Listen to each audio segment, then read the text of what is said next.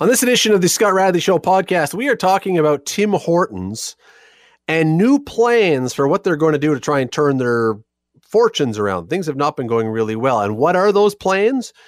Massive increases in drive throughs and technology at drive throughs. Is this the magic formula? Not just for Tim Hortons, but for a lot of companies. Could these new technologies be things that help grow the business. We'll talk about that one. Also, talking with Dr. Jean Clinton. She is the author of a book called Love Builds Brains. It's a simple title, it's a simple concept. Is it really true? We're going to talk to the child psychiatrist who is known around the world about that one. Stick around. Today on The Scott Radley Show on 900 CHML. I speak of Marvin Ryder from the DeGroote School of Business, who, uh, who I welcome into the show this evening. Marvin, thanks for doing this today. Glad to be with you. Uh, I don't know if you've ever had a Gregorian chant intro before, but it seemed appropriate today because a number of months, I guess, ago it was. I was thinking weeks, but it's a number of months ago now. You and I were talking about Tim Hortons' earnings and how they were not good at that time, and they just came out again today and they're not good again. And you said, and I remembered vividly, this is because people are not driving their cars and they're not going through the drive through, and it's a drive and grab kind of food and they're going to have to do something about that. Well, guess what? Today, Restaurant Brands International, which owns Tim Hortons, says it's going to be modernizing it, its drive-throughs at more than 10,000 Burger Kings, Tim Hortons, and Popeyes outlets in North America. You, you can take a bow, Marvin. You you got it even before they did. well, bless your heart, uh, Scott. Before I take that bow, can can I just talk about those numbers today that came out? When Please. we last talked about this, this was the second quarter. That was from April 1st to June 30th. Disastrous quarter for Tim Hortons. Their revenues were down almost 49 or 40 percent, 39 percent, almost a 40 percent decline. Now, in this third quarter, I'm actually going to describe it as good news because their revenue compared to a year earlier was down 12 percent. 40% almost versus 12%. And it's not because of anything that Tim Hortons did, it's because we have gotten closer back to where we were before. Yes, some of us still aren't commuting to work, we're working from home, and no, some of the sports haven't started up again, but we are freer, we're able to travel more, and, and we're doing more grabbing and going. That alone was good news for Tim Hortons. So I think we have to look at that as a positive. But to your comment, Tim Hortons can't wait. He can't wait for whatever the new normal is going to look like, whether the new normal is the old normal. They've got to be proactive. And if I'm a stockholder, if I own their shares and I hear that they're just sitting around doing nothing, I'm not going to be very happy. So today they came out, as you said. Uh, first, they they cheered about Popeyes. Popeyes had 17% growth in the third quarter. Again, not surprising because even if we were locked down, we could order food for dinner. We don't tend to order that from Tim Hortons, but we might very well order it from Popeyes, so it's done very well. But the Burger King, the, the Tim Hortons down. So a couple of things you're going to see over the next probably six months to a year, maybe a year and a half. And we've already seen this in Hamilton. If you know a Tim Hortons that does not have any kind of a drive through, it's likely going to close. For those that do have a drive through, they're going to try to put in some new technology, allowing uh, you know touchless pay, uh, ordering through your phone, maybe even smart boards that when you drive up to them recognize you and say, "Oh, Scott doesn't order that kind of food, so we're not even going to put that up there on the board. We're going to put his favorite things so that it makes it easier for you to place those orders." Uh, using what they call artificial intelligence to understand consumers. It's great if they can do this. Now, the study, the story today said they're going to try to do it in 15 outlets this fall to test it out, expand it a bit more in January. You mentioned ultimately 10,000, but I'm not sure they're going to be able to do that in a year. Couple things that I want to pick up on what you just said. First of all, the idea that a number of Tim Hortons might close. Uh, gasp! We never see Tim Hortons closing. That's it's supposed to be the, the store that never closes. But I know that there was just one up. Um, where was it? Up. Uh, just the other day, I was reading about one that was, was closing. I can't remember where it is now. I can't just quite tell you where. Oh, I know where it was. It was up on across from Lime Ridge Mall, I think, in the in the Toys R Us Plaza. That one closed, which always seemed busy to me. But the other thing, um, you, you, talk about the the driving through, and it's somehow going to, I guess, with your your gift card, or I don't know if it's your car or your license or whatever. It, it, are we getting into the little bit of creepy territory when the menu knows what you want to order before you even get there? well, yes. Welcome, welcome to 2020. I know, I know. It's all a little creepy. These these websites, what have you, are getting so darn smart. You kind of wonder at what point your refrigerator is going to say, "No, you can't eat that because that's not on your diet, Scott." Right now, you have control of the refrigerator, but in the future, the refrigerator may control you. Well, yes, and this is all again thanks to smartphone technology. So, you know, your your uh, Tim Hortons. Um, uh, card, your loyalty card. Oh, that's all old technology. Plastic cards. No, no, no, no. We'll put that all on your phone. So when you drive up, it recognizes your phone. It knows who you are. It knows what you've ordered, what you like, what you don't like. And yeah, that that can get a little creepy. We know we've talked about this before as well. That with those smartphone apps, they're not just on when you think they're on, they're on Right. even when you're not thinking you're on. So they're tracking you moving around, and they might well notice that you know you've been heading a little more often to uh, Starbucks. So suddenly, uh, Tim Hortons might change again the offering, not just based on what you've ordered in the past, but what they think you might be ordering from a competitor. You're listening to the Scott Radley Show podcast on 900 CHML. Marvin, we're talking about drive-throughs and Tim Hortons and their plans and Restaurant Brands International to update 10,000 new or updated drive-throughs. Um, I did think though when I saw this story, is this a knee-jerk reaction? Because presumably at some point we're going to get back to some kind of normal. Is this just them saying, "My goodness, we got to do something," and this is the best we can come up with right now, or or does this have long-standing benefits to them? Yeah, I don't think it's an either or proposition. I think it is a bit of a knee jerk. And, and although the headline talked about 10,000 stores, if you read through the details, they're only planning to try this out in 15 come this fall. And I think I, I, I, people maybe don't always realize this, but I think the best companies from a business standpoint are always tinkering, always trying, seeing what works, seeing what doesn't. And I often say to people, don't worry about a failure. A failure is a way you learn what's working and what's not working. It's better to do that and sit back and not do any experimenting at all. So I think I think some of this experimenting is again Tim Hortons trying to find out what what their future is going to look like. We've accused them in the past of being very, very slow to innovate. Remember the roll up the rim contest that broke your thumbs as you were trying to do it? Is that still the best you can do in 2020? Maybe some digital version. So I, I give them credit for trying, but come at this slightly differently.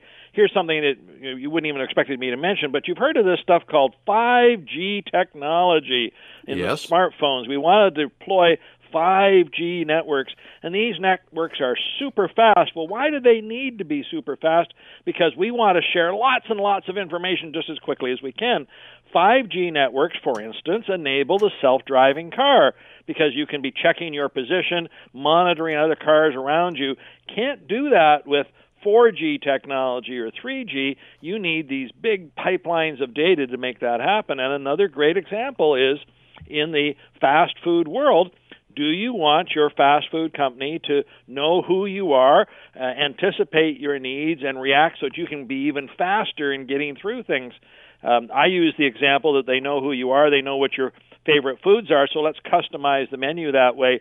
If you call Uber and you say, I want something delivered, they say, Well, the last time we delivered it here, would you like it going there? The whole idea is to be seen as serving you, the individual, better rather than doing this in a broad brush stroke. We call it micro marketing, a target market of just one person, and that's you.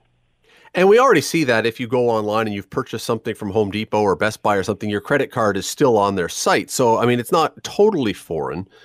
But I did wonder also, Marvin, as we were as I was thinking about this and as you're talking about it, is there any upside? Is there any application here if this is successful? If if updating the drive-through works and making it really quick so you can just blast through, are there applications for companies other than fast food in this? Because you know, if if we've got two options now that people seem to want, which is as you say, driving around quickly or getting stuff delivered to your home, could you apply this to electronics? Could you apply this to other things that might work? Yeah, I'm going to say yes. Uh, so you have to look at the interface. Uh, I, I don't like to sound like a dinosaur, but once upon a time I used to go to a bank and I spoke to a teller. Today, so many of these transactions are either being done at an automatic teller machine, an ATM, or even done through your smartphone. Well, what if I could make it even easier so that even your rarer transactions, like your RRSP or your TFSA payment, you tend to only put those in once a year, but they would still know those and could make it fast and easy for you to do this. Um, transit is you know another great example. If we're moving everybody away from tickets to the Presto card, right now I would tell you that Presto card is pretty low tech, but I could imagine a future Presto card that again anticipates your travel patterns, uh, is, is trying to get ahead of you in some ways to make the whole process go faster. I think again, once we deploy more of this 5G and we have these big data pipelines, trust me, all of the world's companies are going to try to find ways to share more information in the name of serving you better. They're not trying to do this nefariously. They're trying to do it to serve you better because if they serve you better, you may spend more of your money with them. At some point, though, I think this whole question of privacy, as you raised a moment ago, starts to come back. And do I really want everyone to know me that well? Do I really want them yeah, to know that yeah you know, Tuesday night I tend to visit my mistress in in Waterdown. You're already planning to ship food there. I don't think I want you to know that. Uh, that will become the next challenge for us. I I I assume that was not autobiographical. No, that was just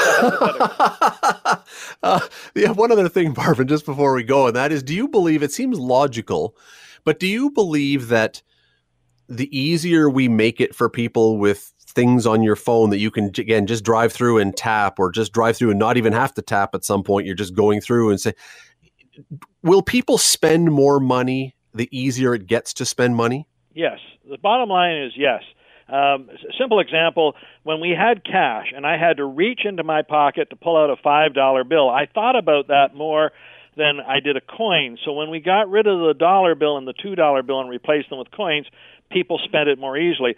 Now that we move to debit, for instance, and the money comes out of your bank account, you don't even really think about it. Whereas if you had to fish into your wallet and pull out five twenties to pay for something, you say, "Ooh, that seems a little pricey." The more we make this just little beeps and boops and bops, the more money you're going to be willing to spend. And you know, again, to be candid, we Canadians have a little problem with our spending. You know, mo- most of us are still in debt. The average debt load is a dollar 64, I think it is, for every dollar that we earn. You know, a little restraint, but that's not what business is trying to do. They're going to make it easier and easier and easier. That's going to put more and more pressure on you, the individual, to take control. And I'm just not sure everyone's ready for that. Marvin Ryder from the DeGroote School of Business, the great predictor of all things. Well, I don't know even know what your next prediction will be, but I wait eagerly to find out what it may I'll be. Get my um, Swami hat out. That's right. Thank thank you for the time. Well, I'll predict you'll be back on here before too long. There's a prediction. there we Appreciate go. it, Marvin. Can, Thanks for doing this. That one. Take care for now. You're listening to the Scott Radley Show podcast on 900 CHML. There is a new book that has been released, and it has a very I found a very fascinating, very simple but very fascinating topic that I would love to believe is true. I would love to believe this is true. And we're going to find out in a moment if it is. But the name of the book, and it's about development, child development, and family development Love Builds Brains. Think about that one for just a second. Love builds brains. I was always told drink three glasses of milk a day and that would grow brains. But or was that hair on your chest? I can't remember. It was one or the other. But nonetheless, love builds brains. Is is it that simple? The author of the book is a McMaster professor. She is a child psychiatrist. She is renowned all over the place for her work in that. Her name is Dr. Jean Clinton. She joins us now. Dr. Clinton, thanks for your time today. Oh, hi, Scott. I'm so happy to be with you. And of course, it's true. Love builds brains. Milk well, tell me. Bones. I know that's true. I know. I, I yeah, this yeah. is why I didn't go into medicine because I couldn't yeah. keep those two things straight. Uh, although my osteoporosis never kicked in, so maybe that was a good thing. Um, there you go. T- tell me about this. I mean, let's just start right there. Three words. Is that is it really that simple? Well, you know, it's that simple and it's that complex.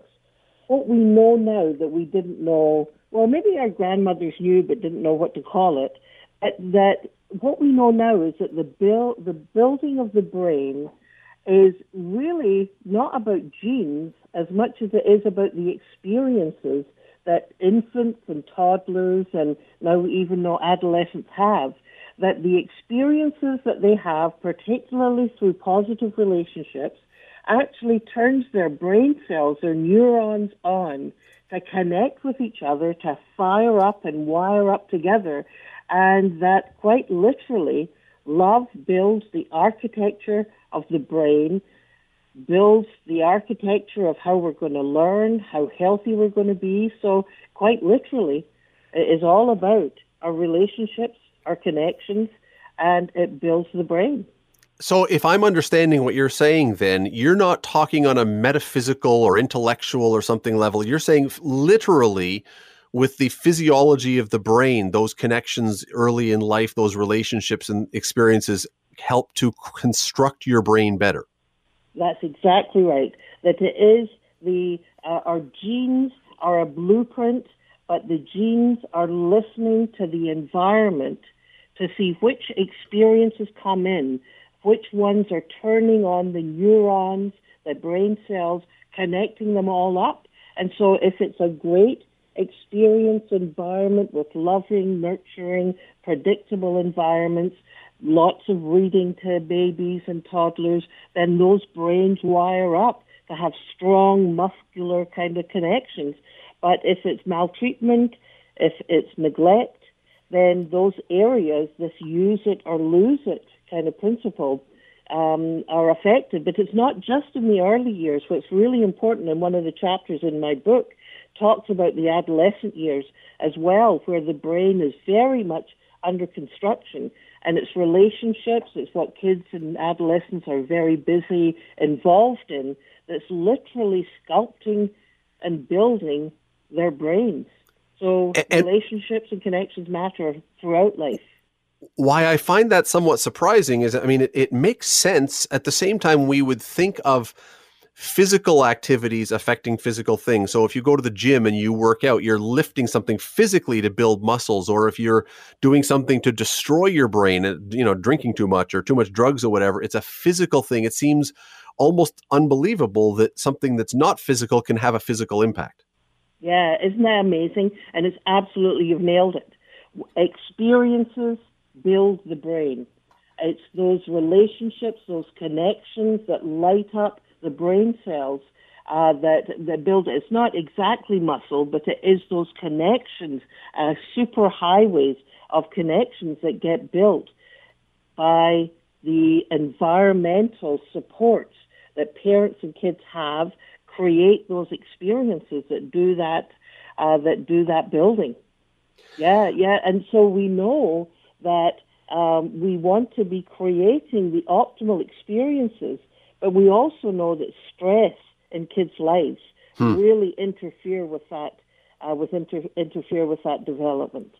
So there's a lot I want to. There's a lot I want to get to, but let me just jump ahead, and I, I probably should do this at the end, but because it seems like the last thing to ask. But is it repairable if you've had a childhood that has been not very good or for whatever reason you're a you know a parent and you haven't done a great job with your kid is it possible to rewire and fix that with good relationships later Oh, fantastic question, Scott. And the absolute answer is yes, you can. That repair in relationships literally resculpts and changes the brain. The power of one person and I'm sure you can think of some of your friends and maybe even your own life of one adult, one coach, one teacher, one parent, one auntie that made a difference believing in you to change that pathway.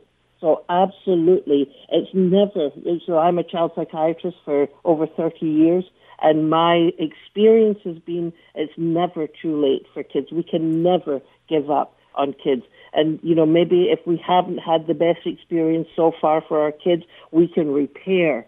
We can start over and say, what can I do today to have my kids recognize that I love them, that I can connect with them, and that I'm going to start a pathway of connecting with them before I'm correcting them.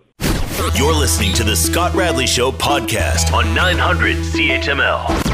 We are chatting with Dr. Jean Clinton. She is the author of Love Builds Brains. She's a renowned child psychiatrist at McMaster University. And the premise of the book, if you were just joining us now, what she explained just a moment ago is that love and relationships literally can cause the brain to develop in a better way, in a positive way for children.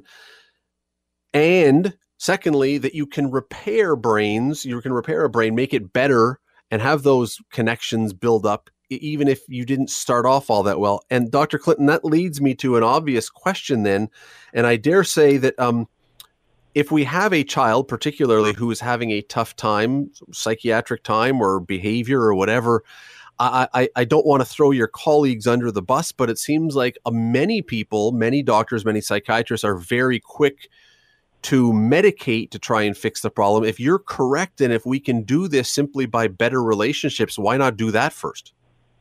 Well, it's a great question. It's a great question, and it's a challenging question because what I'm talking about is neuroplasticity. That's what we call it, the brain changing by experience.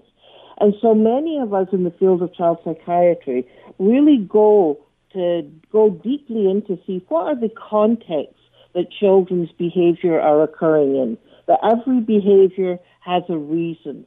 So very often what we see with misbehavior is that it's really stress behavior, that the kids are responding to things in their environment and when you change the environment, for many kids, it absolutely makes a difference. So that's that stress detective that's really required for kids with behavior challenges. But there are many kids who have biology, whether it's family history of, of attentional or anxiety problems, who their life is absolutely changed by having medications brought on board. So in my field, what's really important is that you do comprehensive not just checklist assessment, but really deep analysis. And what we're finding is that there are many more children who are experiencing trauma. And when the brain has been traumatized, the alert system, the watch out, be on guard, is firing so much. It looks like ADHD. It looks like lots of hmm. things. So we really need to be digging deep into uh, into young people and children's symptoms and really understanding the context of what's happening because the experiences are literally building that brain. I hope that makes sense, Scott. Well, it, it, does, but it, also leads to a very we we live in a complicated time to try and resolve that because I mean, how many kids now come home or are on their cell phone or on the computer or on TV or com- whatever, and parents are the same. We we don't live in the 1950s or 60s when everybody came home for dinner and looked at each other and talked to each other and had those relationships. We we live in a virtual world. I'm guessing that impacts the ability to have these brain building relationships. Absolutely, and it's a it's a big worry of uh, of many of us, not just in the mental health field, but I'm sure in your field as well, where we worry about what in the in the chapter that uh, I, have written on on the digital world, talking about technoference, that in the interfering of our development of relationship because of technology, and so um, it really makes us ask parents and ask ourselves, how much are we on these devices? And are we interfering with that basic drive that we have as humans? We are a social species. Our brain is absolutely wired to connect. And are we creating challenges and seeing escalating anxiety because kids are too much on their devices, parents are too much on their devices, and we're not actually building that serve and return, that back and forth of social engagement that we know for millennia is what require is required for us to develop. Does it have to be um, when you talk about these relationships? Does it have to be family? Is there something special oh. about family that makes it better? Or could I it be anyone? Questions, absolutely, so important. For many families these days, and I would say particularly in our in our pandemic and COVID uh, times, the stress is so great that families are are just holding on by their fingernails, and it's why it's so important that we think about how are we making sure that we are physically distanced but socially connected so how can other family members, other coaches, other uh, important adults reach out and build and make those connections? And it doesn't need to be some profound, big, long conversation, but a small dose effect of how are you doing? A text. I'm thinking of you. Send a smiley face. Makes such a huge difference. For, because the, uh, let me just, sorry just interrupt for a second but just yeah, because yeah. when you talk about family if you let's say you don't have a great relationship with your kid or your parents but you're really worried about your kid's development is it can you rest easy if at least you say, okay, but at least they've got two or three really close friends that they are dealing with and they're close with and they're talking with? Or is there something different with that compared to mom or dad or siblings? Wow. So that's uh, that's a challenging question. So one is absolutely imperative that there are important close connections, but it's also very important to recognize the essential role that parents, you know, those who we have or potentially have our most intimate relationships with.